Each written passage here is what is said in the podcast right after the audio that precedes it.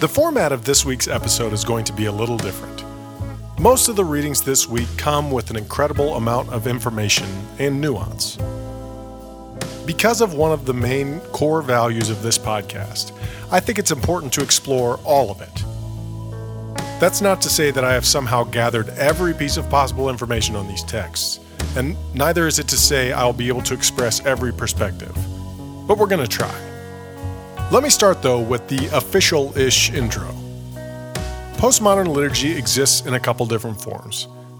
This podcast is a chance to reflect on the weekly readings in the liturgical calendar the week before they actually occur. So, this podcast comes out on Mondays and uses the readings for the following Sunday. Our distinctive is that we try to apply a variety of postmodern lenses to the text, especially offering space for deconstruction and doubt. I also write and record all the music specifically for this podcast. You can engage in more material at postmodernliturgy.com. You can follow us on social media at Postmodern Liturgy on Facebook and Instagram and at PM Liturgy on Twitter. And if you're so inclined, you can join our wonderful group of supporters on Patreon at patreon.com slash postmodernliturgy. We have been in the series of Advent and we've talked a lot about waiting and preparation. It would seem, based on the readings this week, that we're moving on from that toward the birth of the one who would be named Jesus. In some ways, we're sort of hopping over the birth and then coming back to it on Christmas Day. The interesting thing about this week is that several of the passages carry with them some pretty big, let's call them problems. And they're problems that probably won't be new information to you. That is to say, several of them are already well known. As I see it, when attention arrives in Scripture, there are generally three responses from Christians. One, we reason our way out of it. Two, we ignore it. Or three, we use it as an opportunity to give up on the whole thing. I am, of course, not the only person doing this, but I refuse to accept those as the only three options. When I first went through the process of deconstruction, I can call it that now, even though at the time I had no idea that's what I was doing.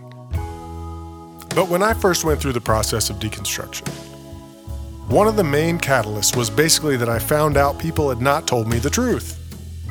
In the initial phase, it was somewhat silly behavioral stuff like, it is a sin to drink alcohol. At first, I said, okay, no problem. Then all of a sudden, wait, why? Well, because the Bible says so.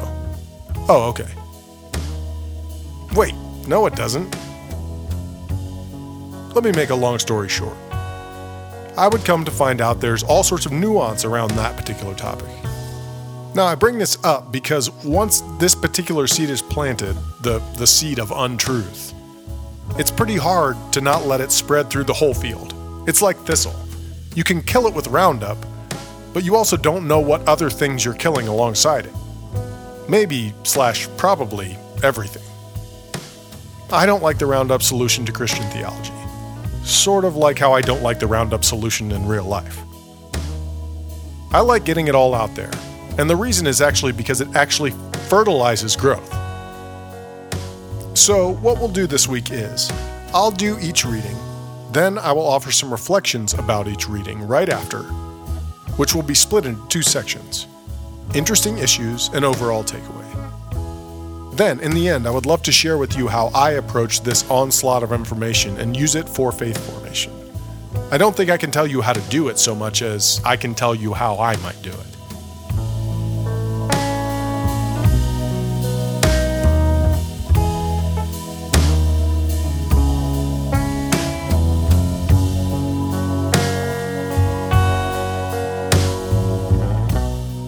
I'm Anthony Mako. Welcome to Postmodern Liturgy.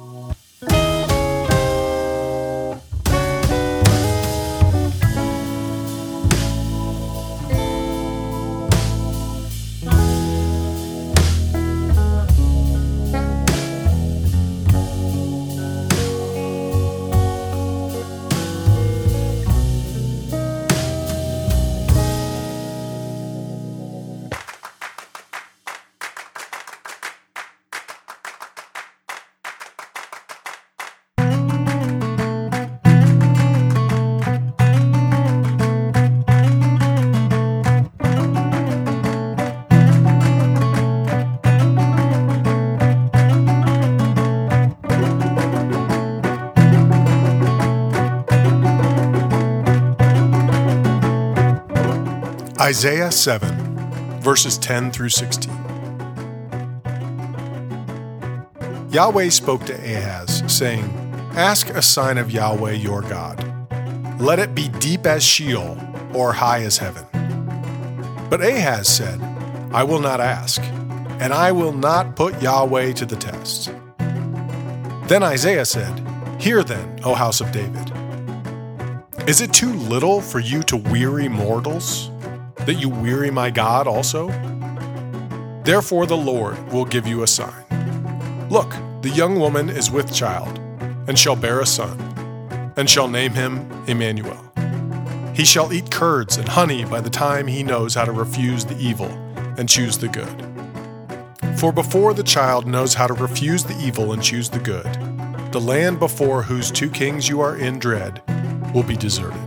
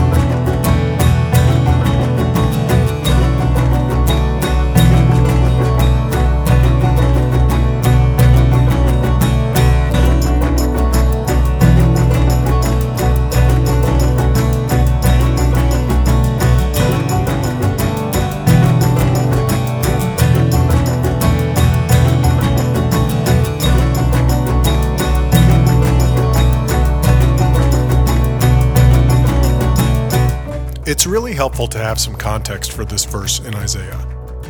Namely, who the heck is Ahaz? Ahaz was the 20 year old king of Judah, in the time after Israel and Judah had split.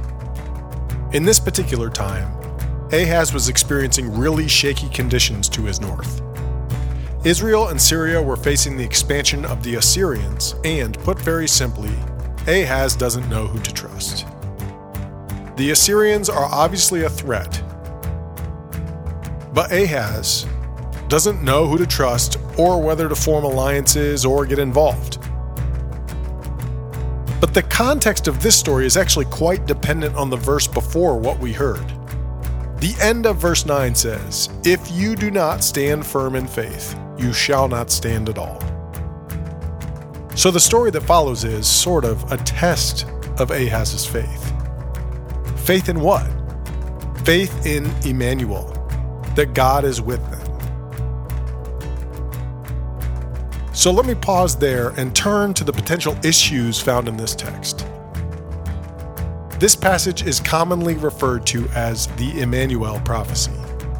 Generally speaking, this is one of the most hotly debated passages of Scripture. It isn't the only passage of Scripture that was later used to predict the birth of Jesus, but it is one of the foundational passages for that purpose. There are three potential issues with this text, and they all really have to do with us reading this passage in light of portions of the New Testament. So here's issue number one. When the passage speaks of a child being born, there isn't any indication that it's talking about the future. It could refer to a child born in the past, in the present, or in the future. Furthermore, there's some evidence to suggest this phrase was meant to remind Ahaz of his own birth in the royal line. In fact, the king is referred to as Emmanuel in the very next chapter, Isaiah 8, verse 8. In many ways, the sentiment is still the same. The king in the Davidic line is meant to carry the promise of God's presence with the Hebrew people. Ahaz eventually fails to live up to this expectation, by the way. Issue number two The woman giving birth to the child is Mary, right? Well, maybe, maybe not. There's plenty of evidence, including biblical passages, that suggest the Hebrew people actually worshiped one which was called the Queen of Heaven. Take Jeremiah 44 17 through 19, for example. Another name for the Queen of Heaven is Wisdom. This is relevant here because, as Eerdman, Eerdmans commentary points out, it would be appropriate to assume the king in the Davidic line was always the product of, to put it simply, the king and the queen of heaven. Issue number three. Some translations don't use the word young woman in verse 14. They use the word virgin. Perhaps you've heard the King James version of this text. Behold, a virgin shall conceive and bear a son, and shall call his name Emmanuel. To be clear, the literal translation should be young woman, not virgin. This, quote, misinterpretation, as Oxford Commentary puts it, occurred when the original Hebrew was translated into Greek. Even more, it was the Greek translators who applied future language to the birth of this person, where none existed in Hebrew. The literal translation of almah, the word sometimes translated virgin, probably referenced the social status of a woman, not virginity. There will be more on this issue with the passage in Matthew. Okay, so if these issues are interesting to you, great. I know they are to me. If you're already sick of me poking holes in this story, please hang with me. If I need to say it, I'm not moving towards see, this whole thing is silly and untrue. I'm trying, as I often do, to dig through the layers of this in order to find some broader meaning. These issues aren't actually debilitating, but I believe they must be incorporated into the process, if for no other reason than they are readily available to anyone who Googles, for instance, virgin birth. So let's take the most extreme outcome of all these issues. Either Mary is not a virgin, or this passage isn't even talking about Mary. And also, it's not a prophecy about Jesus' birth at all. How much would that change our overall takeaway? Well, not much in my estimation, because this passage wasn't ever about predictions or virginity. This is exactly why information about Scripture can be so shaky. Someone comes along and says, This verse predicts the birth of Jesus, and we sort of build our entire theological house on that sand. Then later we find out maybe that's not exactly what this verse was about in context. And the whole house falls? Jesus wasn't the Messiah and wasn't even born. No, everything is not a table leg. Everything isn't the foundation of the house. Okay, so then what is this passage about? Well, ironically, because it describes Yahweh offering to be tested, this passage is actually about a test of Ahaz. A test Ahaz eventually fails which was predictable given the tone of the passage. The test was Do you have faith that God is with God's people?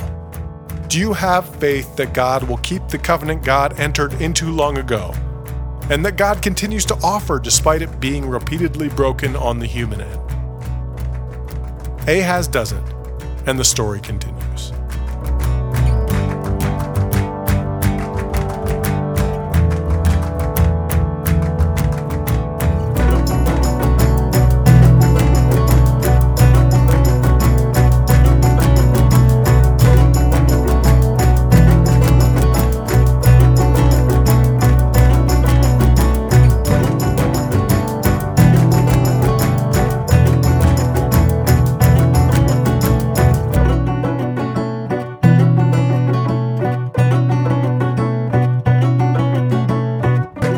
Psalm 80, verses 1 through 19. Give ear, O shepherd of Israel, you who lead Joseph like a flock. You who are enthroned upon the cherubim, shine forth. Before Ephraim and Benjamin and Manasseh, stir up your might and come to save us. Restore us, O God. Let your face shine that we may be saved. O Yahweh, God of hosts, how long will you be angry with your people's prayers? You have fed them with the bread of tears and given them tears to drink in full measure. You make us the scorn of our neighbors. Our enemies laugh among themselves. Restore us, O God of hosts. Let your face shine that we may be saved. You brought a vine out of Egypt. You drove out the nations and planted it. You cleared the ground for it. It took deep root and filled the land. The mountains were covered with its shade, the mighty cedars with its branches. It sent out its branches to the sea and its shoots to the river. Why then have you broken down its walls, so that all who pass along the way pluck its fruit? The boar from the forest ravages it, and all that move in the field feed on it. Turn again, O God of hosts. Look down from heaven and see. Have regard for this vine, the stock that your right hand planted. They have burned it with fire, they have cut it down. May they perish at the rebuke of your countenance. But let your hand be upon the one at your right hand, the one whom you made strong for yourself. Then we will never turn back from you. Give us life, and we will call on your name. Restore us, O Yahweh, God of hosts. Let your face shine, that we may be saved.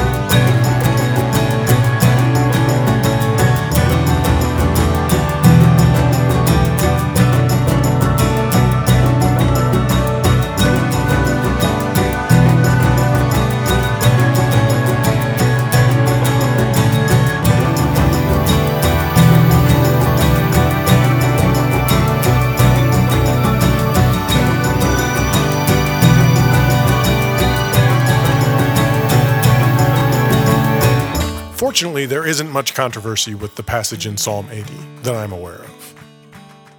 For the record, I read the whole chapter, and the reading for this week was only verses 1 through 7 and 17 through 19.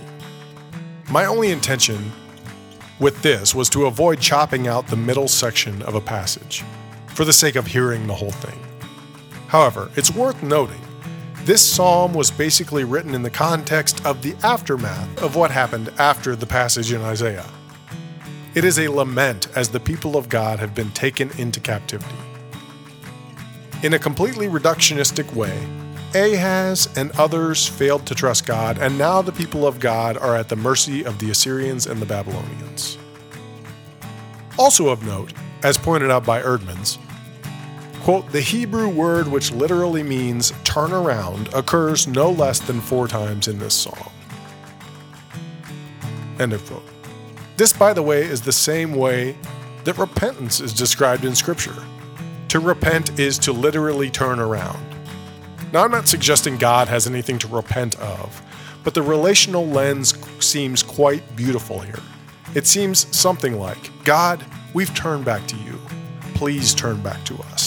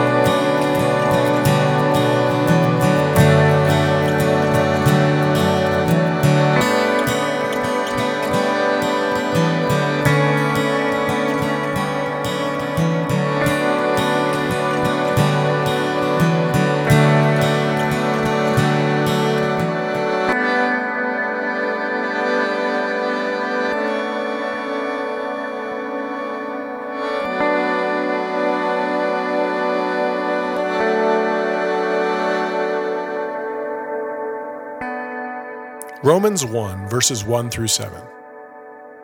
Paul, a servant of Jesus Christ, called to be an apostle, set apart for the gospel of God, which God promised beforehand through God's prophets in the Holy Scripture. The gospel concerning God's Son, who was descended from David, according to the flesh, and was declared to be Son of God with power according to the Spirit of holiness by resurrection from the dead, Jesus Christ our Lord, through whom we have received grace and apostleship to bring about the obedience of faith among all the Gentiles for the sake of God's name, including yourselves, who are being called to belong to Jesus Christ. To all God's beloved in Rome, who are called to be saints. Grace to you and peace from God our Father and the Lord Jesus Christ.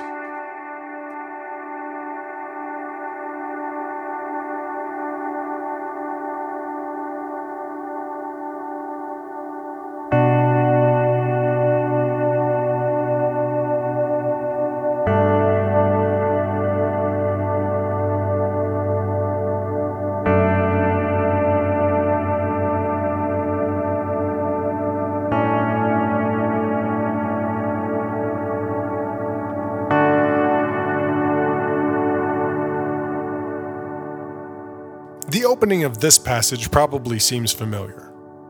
Paul often starts his letters this way. But there are some things to point out in the relation to the readings this week.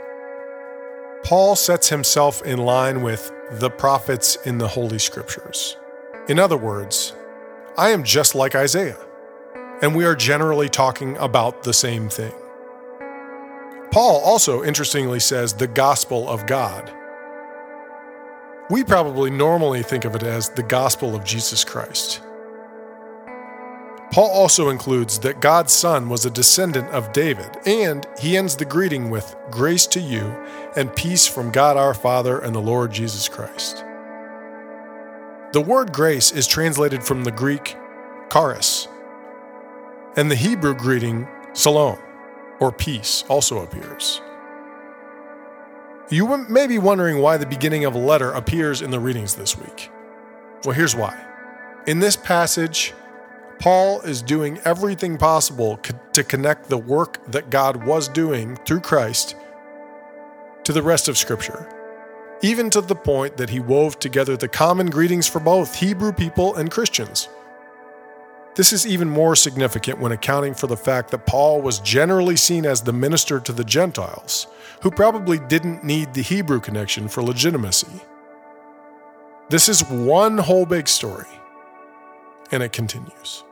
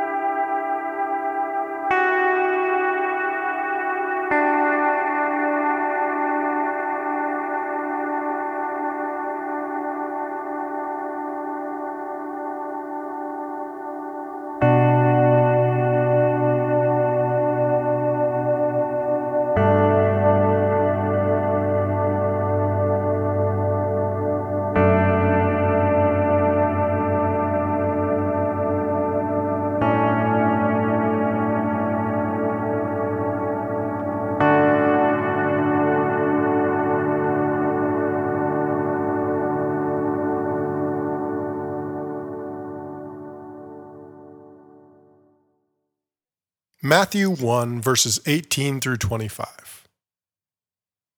Now, the birth of Jesus the Messiah took place in this way. When his mother Mary had been engaged to Joseph, but before they lived together, she was found to be with child from the Holy Spirit. Her husband Joseph, being a righteous man and unwilling to expose her to public disgrace, planned to dismiss her quietly.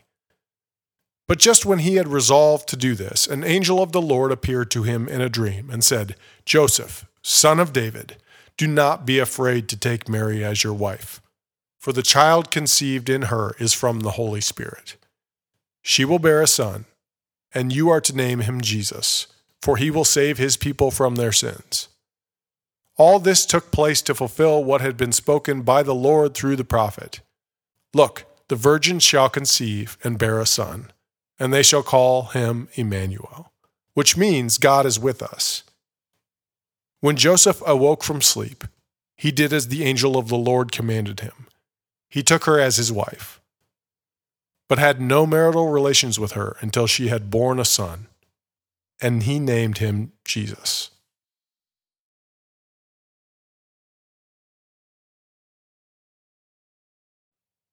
And now we are at the climax of this week's readings. The final prediction, which this year comes just days before the celebration of the birth of Jesus.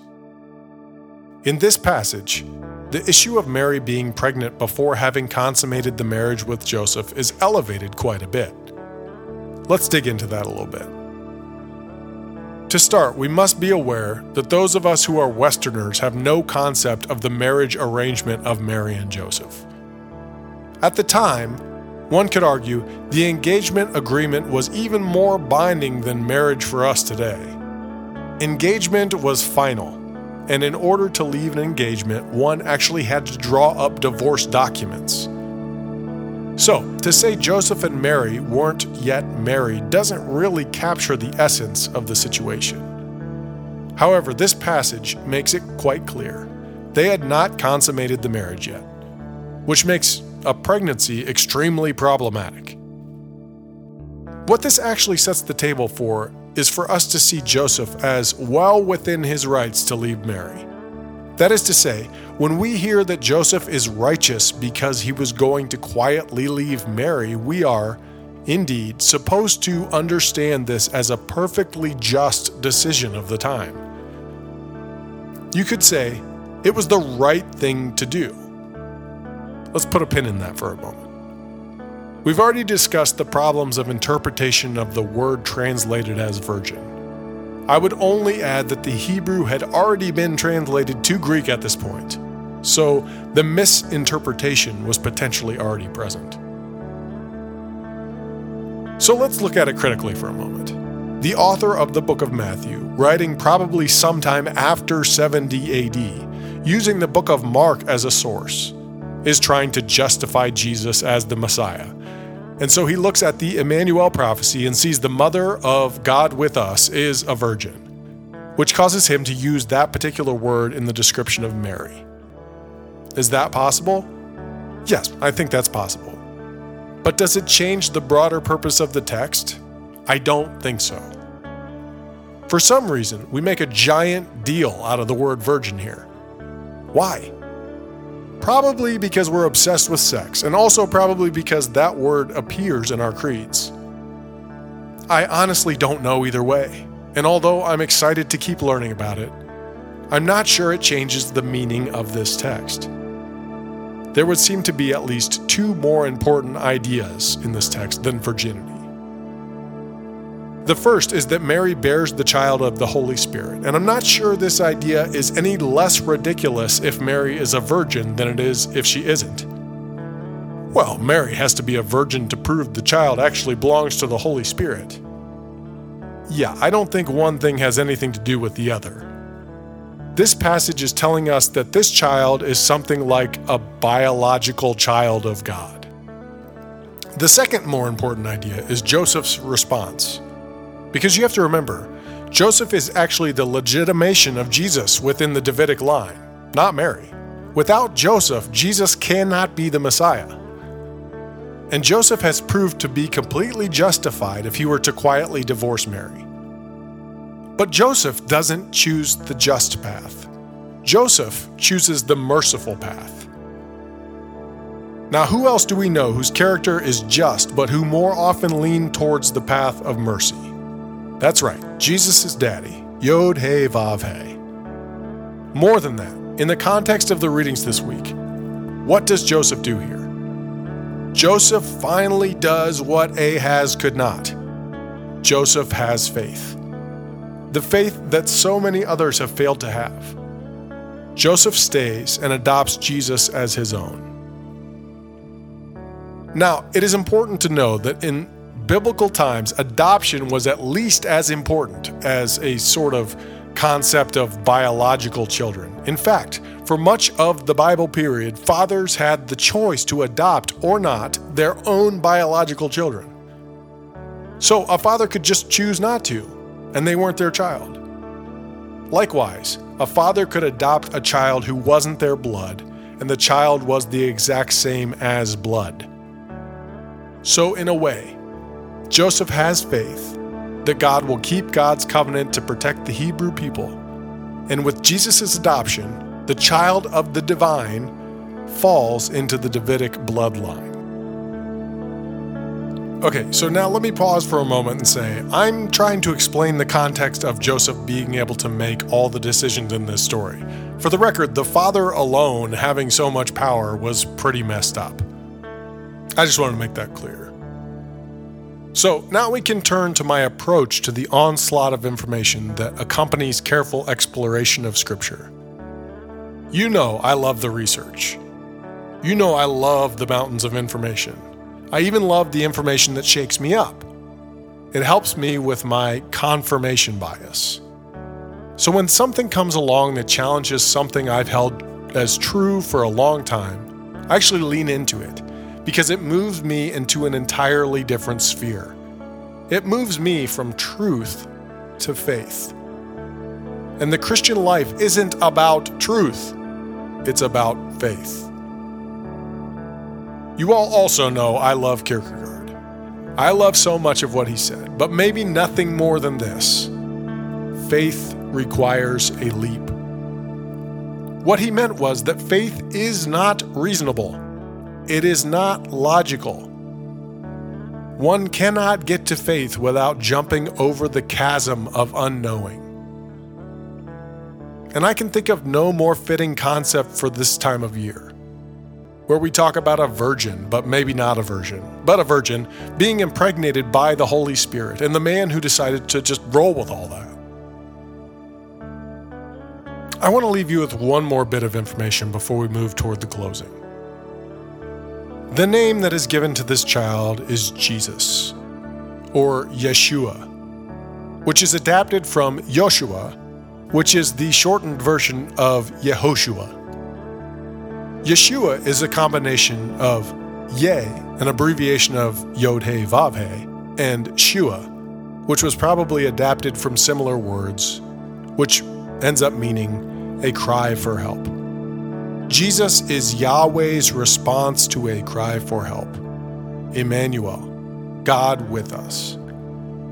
You know, the birth we celebrate in a couple of days really isn't about all the facts being in line. It's beautifully about the moment God descended to our level and joined us in this journey.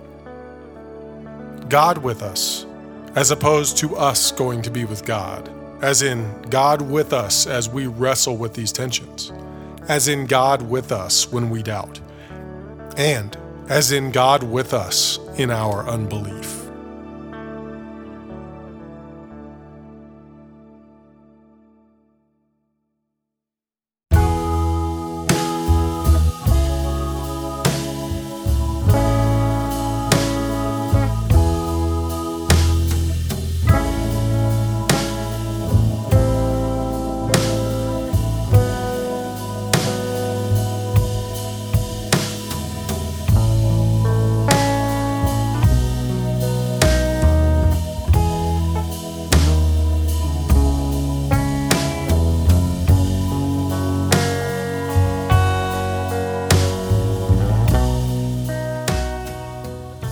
That does it for this week's episode.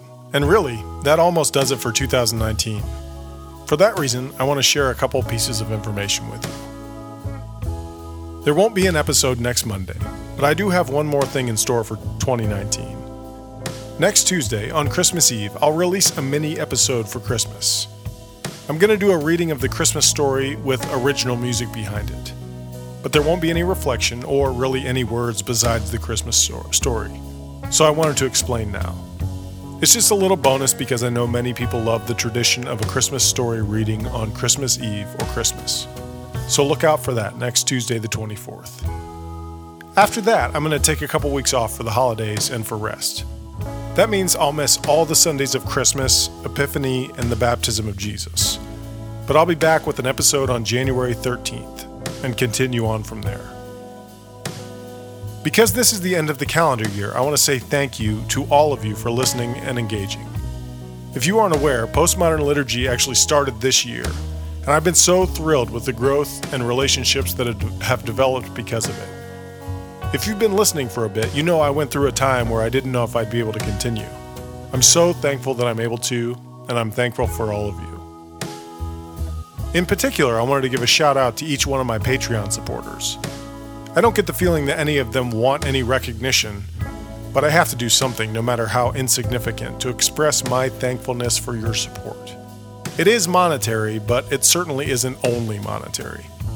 So, my deepest thanks to Alex, Katie, Barb, Alan, Brett, Emily, Brooke, Dakota, Megan, Emily, James, Emily, Joshua, Logan, Maddie, Mike, Amy, Mike, Nate, Nathan, Bob, and Sarah. Thank you to Jake Reber for your incredible help and support this year. Now, I know it seems like I'm accepting an award. No, I'm done with that. But seriously, thank you. If you're interested in our Pacific Northwest trip in May, make sure you visit the website and sign up. Click the Experiences tab on our website. I'm announcing the official dates and the deposit amount this week to those who have signed up. Deposits will lock you into your spot, so although no one has actually had the opportunity to do that yet, there are nine people signed up now, and I pretty much have to cap the trip at about 13. I'd love if you would join us online. We're at postmodernliturgy.com. We are at Postmodern Liturgy on Facebook and Instagram, and at PM Liturgy on Twitter. I'd also love it if you would consider supporting our work. You can do that for free by sharing and rating and reviewing the podcast, or you can do that financially at patreon.com slash postmodernliturgy. If you visit our Patreon site, you can see several great benefits for our supporters. Thanks again for joining me, and enjoy the tension.